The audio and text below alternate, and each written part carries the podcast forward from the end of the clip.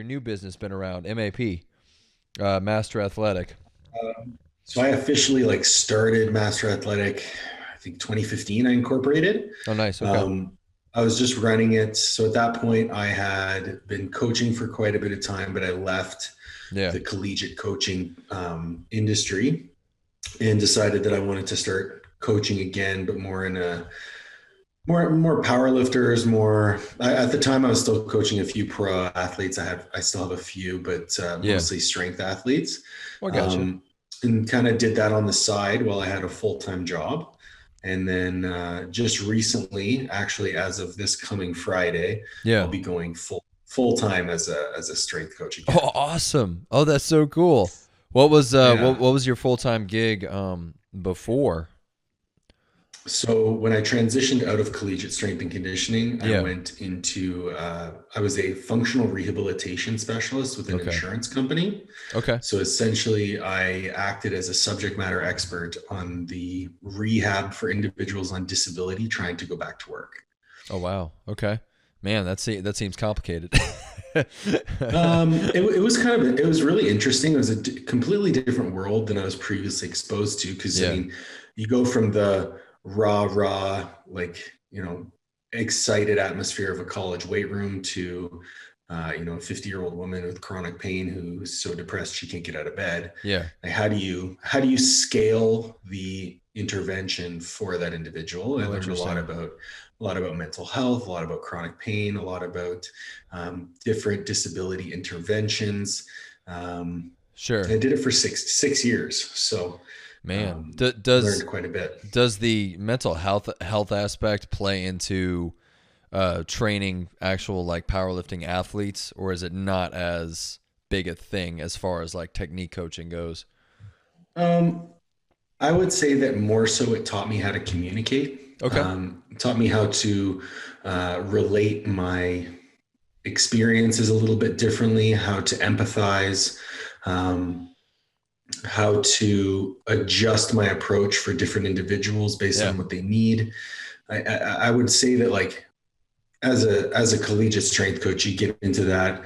You know, you're coaching 500 student athletes at a time, so it's very challenging to adjust your message mm-hmm. uh, to the individual. You kind of have to address the team based on what the team culture is, and then go from there. Whereas now that I can focus on the individual, uh, it's much more tailored and much more individual, I would say, in that aspect. Oh, that's interesting. Yeah, it, it's, I know it's funny when, when, whenever I talk to anybody about the, the strength conditioning world and being a strength conditioning specialist, I think there's, there's a disconnect because I think people see it as just being a personal trainer you know so maybe right. there's there's kind of like like a, a, a gap in marketing do, do you feel as though people confuse your occupation with just like straight personal training and they kind of downgrade it a little bit I think I do a pretty good job on my end in terms of like what I do. You're famous, convey. yeah. well, I, would, wouldn't go that far, but uh, I would say I would say my messaging is pretty clear that I'm I'm not a personal trainer. Yeah. Uh, when I was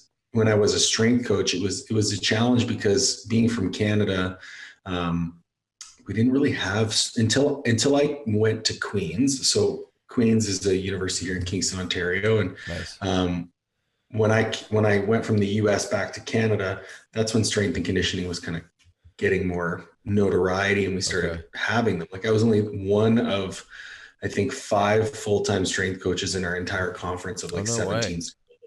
Wow. Yeah. So so when I was in the States trying to explain to people, yeah, I'm a strength coach. Oh, so you're like the personal trainer for the sports team? there you go. There you go. I was like, uh, kinda. Yeah. Uh, no, I work very closely with the head coach and we implement a system and you know there are some personal aspects to it but everything we do is in groups and, uh, i remember when my, my mom came down to visit me when i was in florida for a week and, and she saw some of the sessions and she's like i have never seen anything like this yeah yeah, it's it's it's entirely different. But yeah, I, you know, it's funny. I guess America would be the place. You know, everybody. Uh, shoot, you know, when I was when I was in college, everybody was trying to be an athletic trainer, going down that strength conditioning mm-hmm. route. So many people just just kind of do that. A lot of times, people are going toward like physician's assistant nowadays. You know, so It's yeah, the, the the college sports, um, I would say industry in Mhm. Canada versus the U.S. In the U.S., you go to university to play sports, Yep. and then you get a degree. Yep. In Canada, you go to university to get a degree, and you play sports. That's awesome. Like if you if you have class during your practice, well, you're going to class. You're not going to practice. okay. Right? Whereas in the US, they're gonna they're gonna build out your practice schedule around your sport, or they're gonna build like they're they'll change the curriculum for you to be able to attend the sport. The Yeah. funding in the US completely different. I mean, in Canada, some of our some of our university athletics would like rival high schools. Yes, you know, so it's it's a big big difference. But you guys, I mean, I mean, obviously, you guys, eh, hockey's a big thing in Canada. Is, is more the money going toward that since it's more kind of the sport that defines you guys? Because here, I guess it would be, I guess it would be football. You know, if I had to, if I had to guess, I guess, I guess the money's kind of funneled where where it's most popular, I suppose. So it's a little bit different because in hockey, um, kids are playing pro. So if you go play college hockey, you're usually done playing pro. Um, Oh wow, okay, where, yeah, so like you'll go play junior, you'll play like junior A, and then you'll play junior hockey, which is like the AHL affiliate, like uh, similar to the AHL. So you have Yeah. like this, this CHL, be the Canadian Hockey League, okay, and then from the Canadian Hockey League, you go to the NHL. But if you play out your years in this in the CHL and you don't move on and you're not signed or drafted, you go back to school. So I would have like at the time I was 26, Mhm. so I would have I would have like 25 year old first years oh wow, huh, because they've already played pro hockey for a while. wow. Geez, that's Yeah. bizarre, man. I can't, I can't even. Yeah, it's it's funny. That's that's a that's definitely just just demonstrates the difference, you know. So Yeah, for sure. And like um, a lot of our best athletes go to the states too. So Okay. when if you're staying in Canada, uh, there's not as much scholarship money. Um, you're getting you're just getting a different caliber of athlete.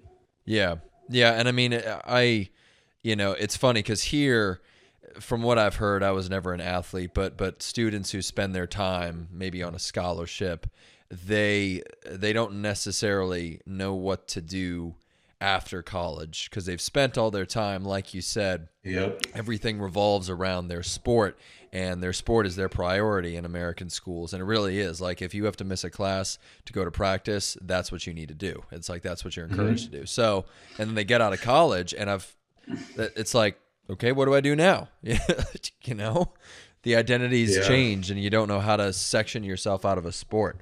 So Yeah. no it's exactly you see it a is. lot. You see it a lot, and it is quite sad. I mean, you get into a situation where, you know, especially with the lower socioeconomic uh, students who come in, they've never had any money. yeah They focused on school. They're they focus on their sport, hoping to go pro, and then they don't make it, and they're left with a degree that's relatively meaningless because they didn't actually learn anything. political science It's a bit or gen, gen, general studies. There you know? oh that's yeah there you go that's a better one actually a lot of people do that for Yeah. sure so no it's it's yeah to your point do, do you find that that powerlifting is a sport that's a little more encouraging to somebody's future as opposed to something maybe like football or hockey do you think that powerlifting is kind of like something more long term or is it is that not really a difference Well, I mean, you're not going to make a living powerlifting, that's for sure. Um, see i didn't know yeah, I would say I would say it's something that uh,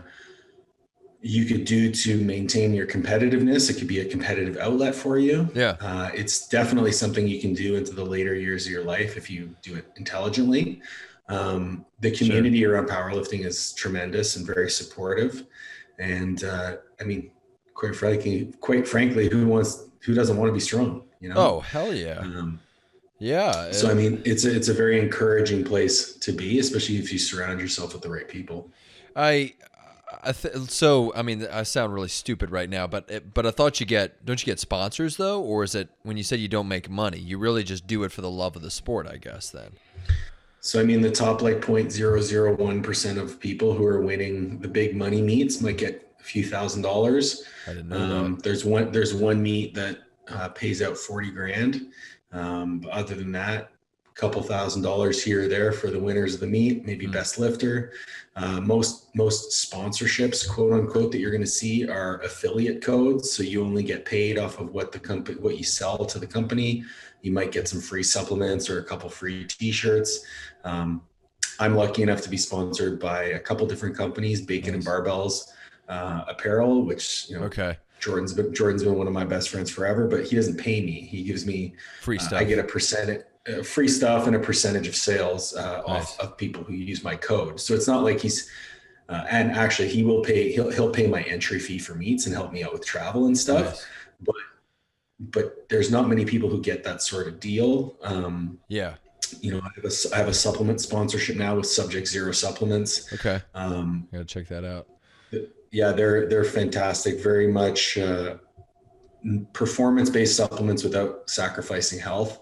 I like Um, that. The owner, T- Tony Montgomery, is my partner on uh, on Coach's Corner University, Okay. and uh, so like for that, I'm I get uh, you know a, pay, a a kickback off of sales for people who use my code, and then a couple free products a month. But uh, That's awesome, bro. it's not as it's not as though we're getting salaries, right? yeah. Like no one no one in powerlifting is just powerlifting. Man, see, man, that's funny. I, I, I would think I would have known that by now, but I never actually did. I think the, uh, the marketing and everything. I, it, it seems, it seems like, you know, they're they're big, they're popular. You know, you're making you're making bank like a like a Mr. Olympia bodybuilder or something. You know. Not even close. Like you look at, I think the two people you could point to that probably make the most money off sponsorships would be Stefi Cohen with Animal Sure. um, and, and Dan Green. But I know for I know for a fact Stefi's not living large off off Animal, and neither is Dan. Dan owns a very successful gym and works his butt off training Yeah. people all day. Stefi's doing everything under the sun in, in order to to earn a living with uh, with hybrid performance method. They're they're into everything and Yeah. um, working their tails off. So I, I would say I don't know a single person who just makes money off powerlifting. No, it's true. I, I guess it goes back to clothing sponsorships and, and that kind of thing. And you just have to play the market the right way and kind of be willing to to do all that stuff, you know, for sure. It's yeah. And I'll tell people about it, man. I'll give them your codes and everything. We'll we'll I'll I'll push that out there. I'll make sure people appreciate know. it. Yeah, no problem, man. No, no worries. Do you feel like um you were talking about the supplements? As far as supplements go, this is kind of like uh, I want to I want to get your uh, feeling about this. Do you feel as though supplements help with powerlifting? Do they actually provide value from what Oh, you see? I mean, okay. If you have like supplements do exactly what they say, right? They're Exactly. supplements. So Exactly. as long as you have your your diet dialed in, um, your sleep, your stress management, and everything like that, you add a supplement to the mix. Um, it could be like throwing gasoline on a fire, right? Like, Sure. So you add you add in things that are evidence based, like creatine monohydrate, caffeine, um, different uh, different health supplements like vitamin D or zinc, magnesium. Yeah. Um, that's one thing that you know I'm I'm proud to represent Subject Zero because everything on their labels is evidence based. It's ethically awesome. dosed, um, and they're not hiding behind proprietary blends. They also don't like pack their supplements full of caffeine and and different stimulants to make them feel quote unquote that they're working. Yeah. Um, but the reality of the situation is with supplements, most people rely too heavily on them. Mhm. Um, most of the supplements in my cupboard are health supplements, things that you know support liver health and kidney health and healthy fat metabolism and healthy carbohydrate metabolism and Yeah. vitamins and minerals and things to help me sleep better or mitigate stress. Um, they're not like performance enhancing supplements. Yeah, it's it's that's that's what people tend to though, man. It's always about the performance enhancing. Like just proprietary blends and packaging. It's so shiny and flashy, you know. Yeah, I, I deal with a lot of young young lifters, and so many people are willing to spend, you know, sixty dollars a month on a pre workout, yes. Yes. but won't but won't set an alarm to go to bed. Oh, that's that's damn right. Wow. Yeah, you're right. And It's one is free and will absolutely increase your performance. uh huh. And the other costs sixty dollars and might maybe have an impact a couple times until you develop a tolerance to the stimulants. Sure, but it looks cool. Totally. Totally, man. Yeah, that's that's all that matters, right?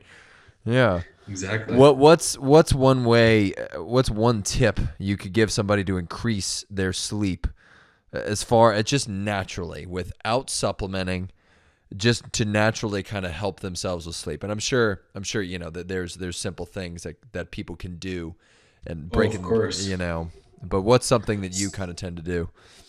So I'll, I'll give you three. Num- number one would be to establish a stable sleep schedule. Like that. So wake up and go to bed at the same same times every day. Okay. Uh, the reason being is that we get into this rhythm called a circadian rhythm. Yep. And your circadian rhythm has to do with ebbs and flows of different hormones throughout the day. It's Mm. influenced both by our exposure exposure to sunlight and to our diet. okay. So by waking up and going to sleep at the same times every day, your body falls into a more stable circadian rhythm and your sleep quality will go up. That's The next will be to avoid any type of screen or stimulation or light stimulation before bed Oh, for about thir- 30 minutes. And, and it, that's probably the most challenging one for me because um, I'm usually going right from my laptop to bed. But no, so that's- yeah, that's the big one. Yeah. Yeah. So what uh, what I actually plan on implementing uh, as of Friday, when I'm no longer working a full time job, is prioritizing 30 minutes just to read before bed, Okay. um, just to get away from the screens. And then number two, uh, or number three, sorry, would be to eat uh, a consistent diet. So consistent doesn't necessarily mean low calorie, low carb, high carb, whatever. It just means consistent. The reason being is because our circadian rhythm is influenced by our food intake, primarily carbohydrates, because insulin, cortisol, um, as well as uh, as well as melatonin all fluctuate throughout the day. So if you do have a big bolus of food before bed, it can impact your neurotransmitter production, uh, primarily serotonin and dopamine. So those can influence the quality of your sleep. Uh, the notion of you know don't eat after 7 p.m. to lose weight is Mhm. silly. But if you're trying to maximize sleep quality, you'll want to have a smaller meal later in the day and have your bigger meals earlier in the day. So if you if you are eating a stable diet, Mhm. setting an alarm for sleep and wake, and then uh, making sure that you avoid screens 30 minutes before bed, you'll definitely have really quality sleep. So it really uh, people should kind of shift their focus to to developing consistency with just eating so that they can kind of feed into a better sleep schedule. That changes the game in in a way, you know. Oh, it does, and it doesn't just it doesn't just happen to to benefit your sleep. The big Yeah. thing with with anything regarding performance Mhm. is habits and structure. The more the more habitual you can get with healthy behaviors, and the more structure you can provide to your day, the better your performance is going to be. That's things like making sure that you're walking a sufficient amount of steps per day, getting Mhm. getting enough non-exercise physical activity, making sure that you're eating, you know, single ingredient whole foods at regular intervals and prioritizing protein.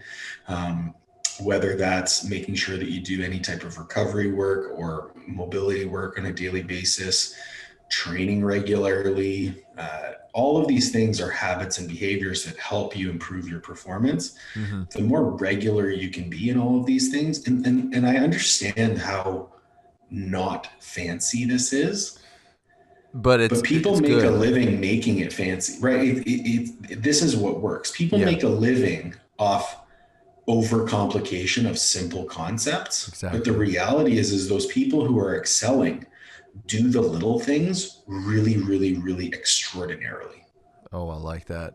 Well, it, it and and unf- and it's a shame that that the, the programs that you know make a living off of complicating that are far more uh, almost acceptable to people. Like people would rather do that than what you're talking about, which is a shame because it sounds like you know it, it's if you simplify it, it really comes down to just you know I guess people don't like the fact that they have to do work for it. They just want the the quick fix.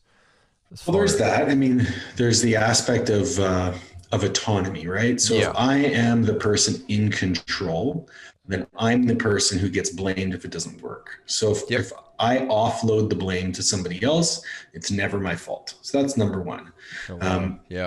No, number two is going to be if I spend money on this, I'm going to be more likely to follow it. Mhm. So you get people who buy fat burners, for example. So fat Yeah. burners are just, you know, usually herbal supplements with a bunch of caffeine and different stimulants. Um, they can be effective in decreasing your appetite, maybe increasing your metabolic rate slightly. But if anything, I spent $80 on this pill that I'm taking every day, so I better follow a good diet. So what makes me lose weight, the pill or the diet? Yeah. Probably the diet Probably the diet. Yeah. right so it's it's that um it's almost like a, a buy-in like a literal buy-in financially. I, I have people who so okay so, so this is what i see all the time. I get a client comes to me for nutrition Mhm. okay? So the first thing i do is i ask them to track three days of food. Yeah. immediately they start eating less. I didn't do anything. I just Oh, wow. asked them to write to write down what they're eating but immediately they start eating less. I had a client i have a client very strong dude tons of muscle mass he's about 6'1 330 okay um, he got he, he in the past he's gotten his weight down to about 250 pounds and Okay. he's shredded like I'm. I'm talking i'm talking he's he'll wear tights to the gym and you can see his leg veins through his tights Oh my like that's God. how lean, that, that's how jacked he is Oh God. so he came to me he's I- i asked him to track three days of food for me his average caloric intake was 3200 calories oh my gosh.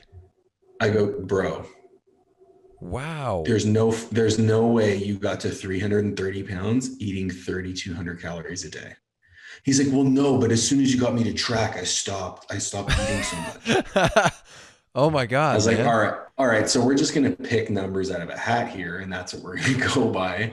Um, Damn. so like that, but that's that's a perfect example of what we're talking about, right? So these Mhm. small, non-fancy strategies Yeah. that immediately cause positive change, but they're completely self-driven.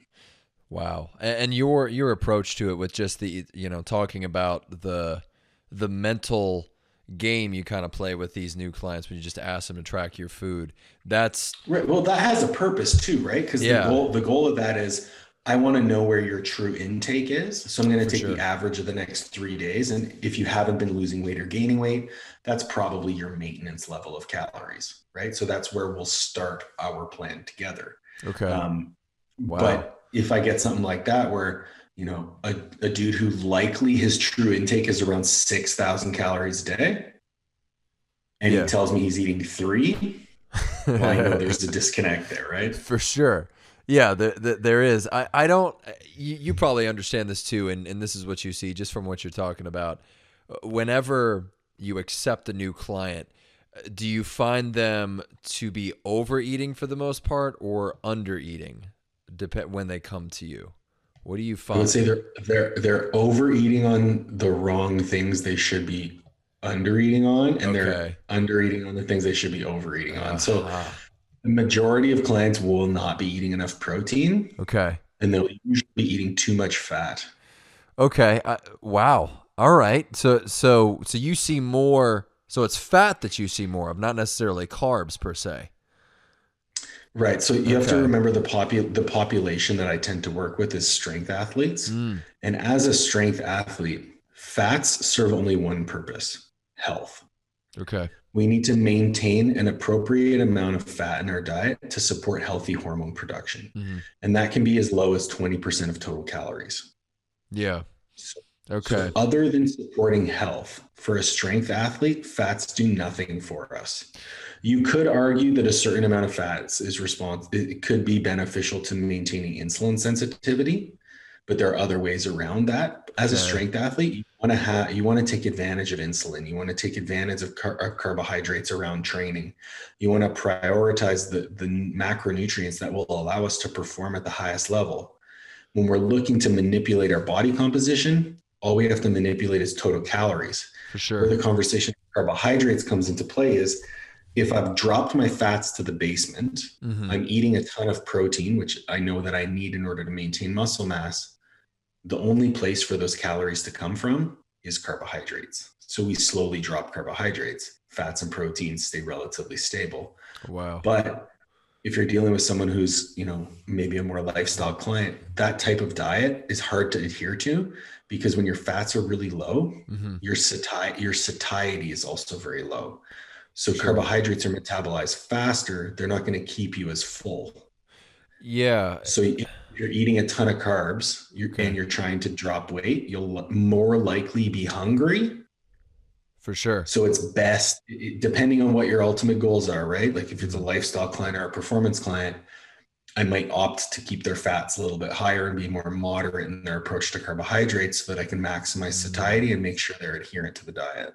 So, but that's cool though. I've never, I've never heard it explained like that because I like how you're thinking more about the hunger as opposed to, you know, the, the more specifically about the carbs. You're looking at fat as a way to maybe stave off cravings, right? right For a because fats diet. fats will slow gastric emptying so Yeah. you'll have a longer duration of food within the digestive tract Sure. and when we're looking at weight loss or or or weight gain for that matter anything to do with diet and nutrition Mhm. the ultimate goal is adherence so how consistent can i get this individual following their meal plan or their diet Mm. I, I don't write i don't write meal plans so we'll just say Oh, I diet. don't. Hey, yeah, I don't Um, blame you. yeah. So how adherent can they be? It doesn't really matter what I put on paper if they can't follow it. And if they can't follow it because they're always hungry, well, we need to change our approach or we need to have a conversation about what hunger means and the fact that, hey, you're trying to lose weight. It's Yeah. okay to be hungry.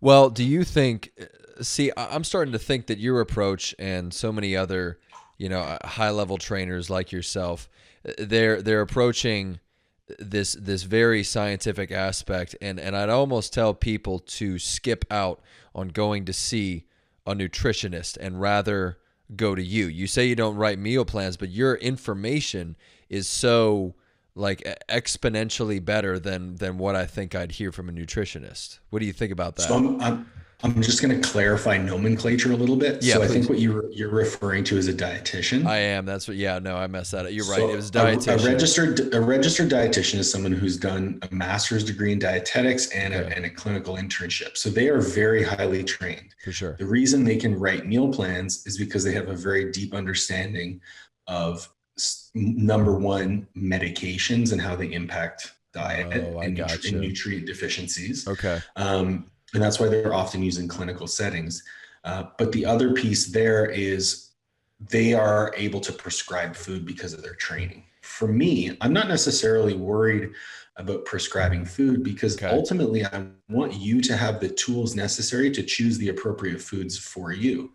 If I'm writing someone a meal plan and they travel for the weekend, hmm it's going to be impossible for them to follow their meal plan unless I have previously taught them how to choose the appropriate foods, how to track them, how to plan ahead, and all of these things. Yeah.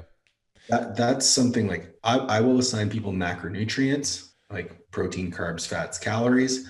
I will assign people usually nutrient timing, so how much of each to eat at each meal hmm uh, especially when it pertains to training. But I also teach them how I meal prep, why we're eating the foods that we're eating, making sure to have fruits and vegetables, fruits and or vegetables with every meal. Okay. Uh, why why we're trying to eat red meat every day, whole eggs every day, uh, you know, low fat yeah. dairy every day, why to include these things. And so by the time we end up with them building out their meal plan, it's a very diverse, variable plan that they can add or subtract as they need to. And it's sustainable because if they're out of their element, they still have the tools and strategies to make good choices. Sure. And, and Different, different strokes, right? different story. Yeah. And and your plan. You know, you talked about the red meat aspect and the whole eggs. I do that all the time. That's that's that'll be a staple in my diet forever. I think Mhm. nowadays though, do do you get annoyed with the amount of people who maybe claim to be gluten free or dairy free, but but maybe they have not done gone through the right process to confirm that. Is there what's your thinking on that? Like if somebody came to you and insists, "Oh, I can't have red meat. I can't have dairy." you know, do, do you work around that and try to try to tell them that they need that, or do you try to maybe help them understand what that means? Well, so the red meat one is is an interesting one because usually people who say that are are relatively uneducated. True. Um, they're un, they're uninitiated into the you know the finer details of nutrition. So, Yeah. um, I will educate them on the process, but ultimately it's their choice. Does everybody need to eat red meat? Absolutely not. hmm But you need to have some some source of iron, B vitamins, saturated fat within the diet because you know those are all responsible for you know healthy organ systems and, and hormone production. So if you're not eating red meat, well, let's make sure that you're having whole eggs, right? Yeah. If you're or we're having some avocado or some other source of you know healthy fat, um, maybe even some some grass-fed butter, uh, things like that to make up for it. Um, Sounds good. most of my clients are are pretty pretty solid on the things that they will eat and things that they won't. As far as the gluten-free, dairy-free, hmm I'm big on like if if you want to avoid those foods because you think that those foods bother your stomach, if you think they bother your stomach, they probably bother your stomach. Okay. Okay. Most like pe- most most of those things are dosage dependent though. Like the dose makes the poison. So okay. for example, for me, I can have about 200 grams of Greek yogurt at a time. Okay. If I go if I go over that, I tend to get a little bit gassy. Same with uh, same with oatmeal. I can have about a half of a cup at a time, or after that, it's a little bit too fibrous, and I'll get a little bit bloated.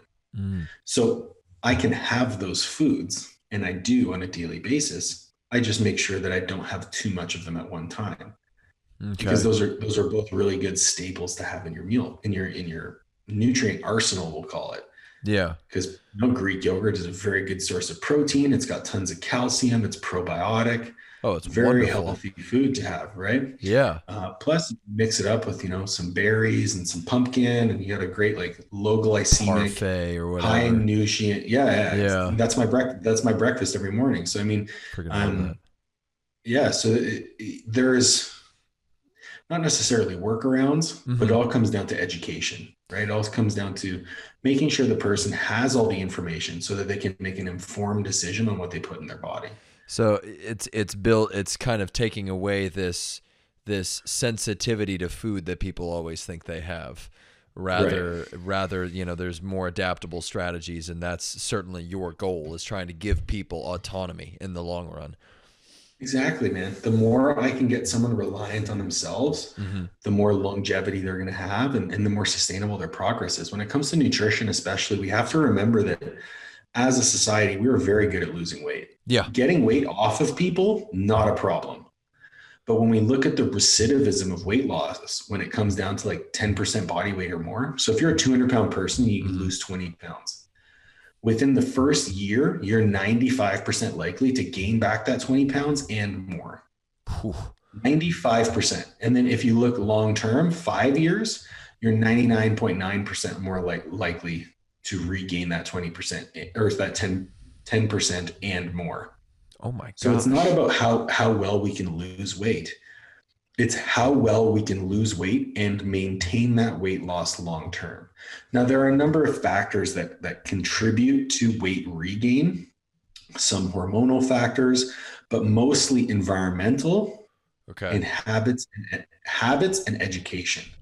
If you know why you've done what you've done in order to lose the weight, Mhm. if you know how to sustain the habits and structures required for you to maintain your body weight loss, and you set up your life in a way that makes that easy and makes you feel competent in your ability to do so, you'll be successful. Those are all things that we need to take into account during the weight loss process. I always tell people the way that you lose the weight is the way that you'll maintain the weight loss. So if you lose your weight by going keto, but you hate fats, Yeah. well, as soon as you start to introduce carbohydrates back into your diet, you won't have established a strategy for moderating your intake and you'll end up regaining your weight. Oh, interesting. However, if you like a balanced diet and you've maintained a balanced diet hmm you've lost your weight eating a balanced diet, well, then you just keep eating a balanced diet and you maintain your weight loss. man, I, I yeah, that's really cool. Yeah, it's it's people's people's goals need to be focused on rather just the maintenance it's building. So once you've kind of gotten into the habit of this particular thing that has gotten you to lose weight, you got to stay at that at that range, I guess, at that place. Yeah, and I yeah. mean, if you're if your goal is weight loss, mm-hmm. then you need to structure your habits and behaviors around someone who is losing weight or someone who is lean. So instead of focusing on I'm going to lose weight, mm-hmm. focus on I'm going to act as somebody with the body composition that I want to have that person is going to be very active. That person is going to be eating quite mindfully and being aware of their intake. That person is going to moderately consume, you know, a wide variety of foods. That person is not going to over restrict. That person is going to have a healthy relationship with food where they can enjoy a meal with friends and family and not feel guilty about it. Mm-hmm. These are all habits of somebody who is lean. I love that. So if you start acting like that, eventually you will get lean. I'm not saying that you know you don't have to restrict yourself in order to lose weight because for some people with certain genetics, yeah, you have to suffer a little bit to get lean. You do. Uh, I, am one of those people. I am one of those people. True, true and true. The first time I ever decided I wanted to get lean, mm-hmm. I ended up dieting. I think it was like 20 weeks, and at the end of it, I was doing like two hours of cardio a day and eating 600 calories. Man, oh my god! And and what do you what do you currently weigh like right now? How much did you weigh when you were leaned out? As much as you. So I was about. I got to about two fifteen. Okay, nice. Um, and like I was I was pretty diced, and then I currently weigh about two hundred and thirty five pounds. Okay. Um, but I still have abs. Yeah, that's no, that's incredible. And, and I recently last summer I dieted down I dieted again for about 20 weeks. Uh, I got down to 215 again, but I was way leaner than I was before. But since I already had the habits and structures in place, I didn't need to, I wasn't doing any cardio. I was just walking about 12,000 steps a day. I was still eating around 26 to 2,700 calories. Not, oh, wow. That's and I was able to maintain, yeah, like it's a, literally a thousand calories more than I was previously but I had put on a significant amount of muscle mass in the in, in the intermediate time between diets. So my, my resting metabolic rate was higher. I had better habits, better structure, and uh, I was able to maintain my performance to a very high degree during that dieting process. Holy cow, man! It, it's it's damn it's it's all about that foundation. It's it's about building up your your calorie consumption to a point where you can easily subtract from it, right? Just to right, you know, just if you wanted to cut so yeah. Yeah. I mean, like for me right now, I'm, I'm not a big eater. I've, I've never had a super fast metabolism. My yeah. maintenance cal, my, so I weigh between two, I would say between 230 and 233 on a given day okay. right now. Um, and my maintenance calories are about 3,500. Wow. I mean, that's, yeah, that's, that's it's not, it's not a super high amount, but it's all from single ingredient whole foods. So it's, it's quite a bit of food. Yeah, that's that's hard, man. I I'm blown away. You can do that. I, I would need pizza or something. I uh, you know. Well, so so again, I'm I'm kind of handcuffed because I'm one of those people that has a sensitive stomach. Oh, interesting. All right. So for me, for me, it's like, well, I could eat pizza, but mm. I know I'm going to feel sick tomorrow, so I'm just going to eat the foods that I know make me feel really good. Wow. And uh, if I want to indulge, I'm forced to indulge in moderation. Like my uh, uh, I just celebrated an event with my girlfriend. Yeah. And my mom, my mom makes these like personal sized cheesecakes. So it's probably the, the, the whole cheesecake is probably maybe a little bit bigger than your palm. Okay. Jeez, so man. I had a, I had a quarter of that. Okay. And I knew that if I had any more than that, my stomach would be upset. So for me to add that into my day's macros, I eliminated a little bit of fat from two of my meals and then half of my post workout carbohydrates. Boom, I had cheesecake. My life went on and I didn't feel guilty or anything about it. Yeah. So it's, it's, it's, it's subtracting from where you need to subtract from so that you can have that indulgence if you want. But man, those cheesecakes sound amazing. oh, they're so good. It's, uh, it's white, white chocolate chip Oreo. Oh my God. Oh, jeez. That's yeah. that's incredible. I, I, I love cheesecake, but I've never had that one before. The little personal ones are fun though. I like those. Yeah. Yeah.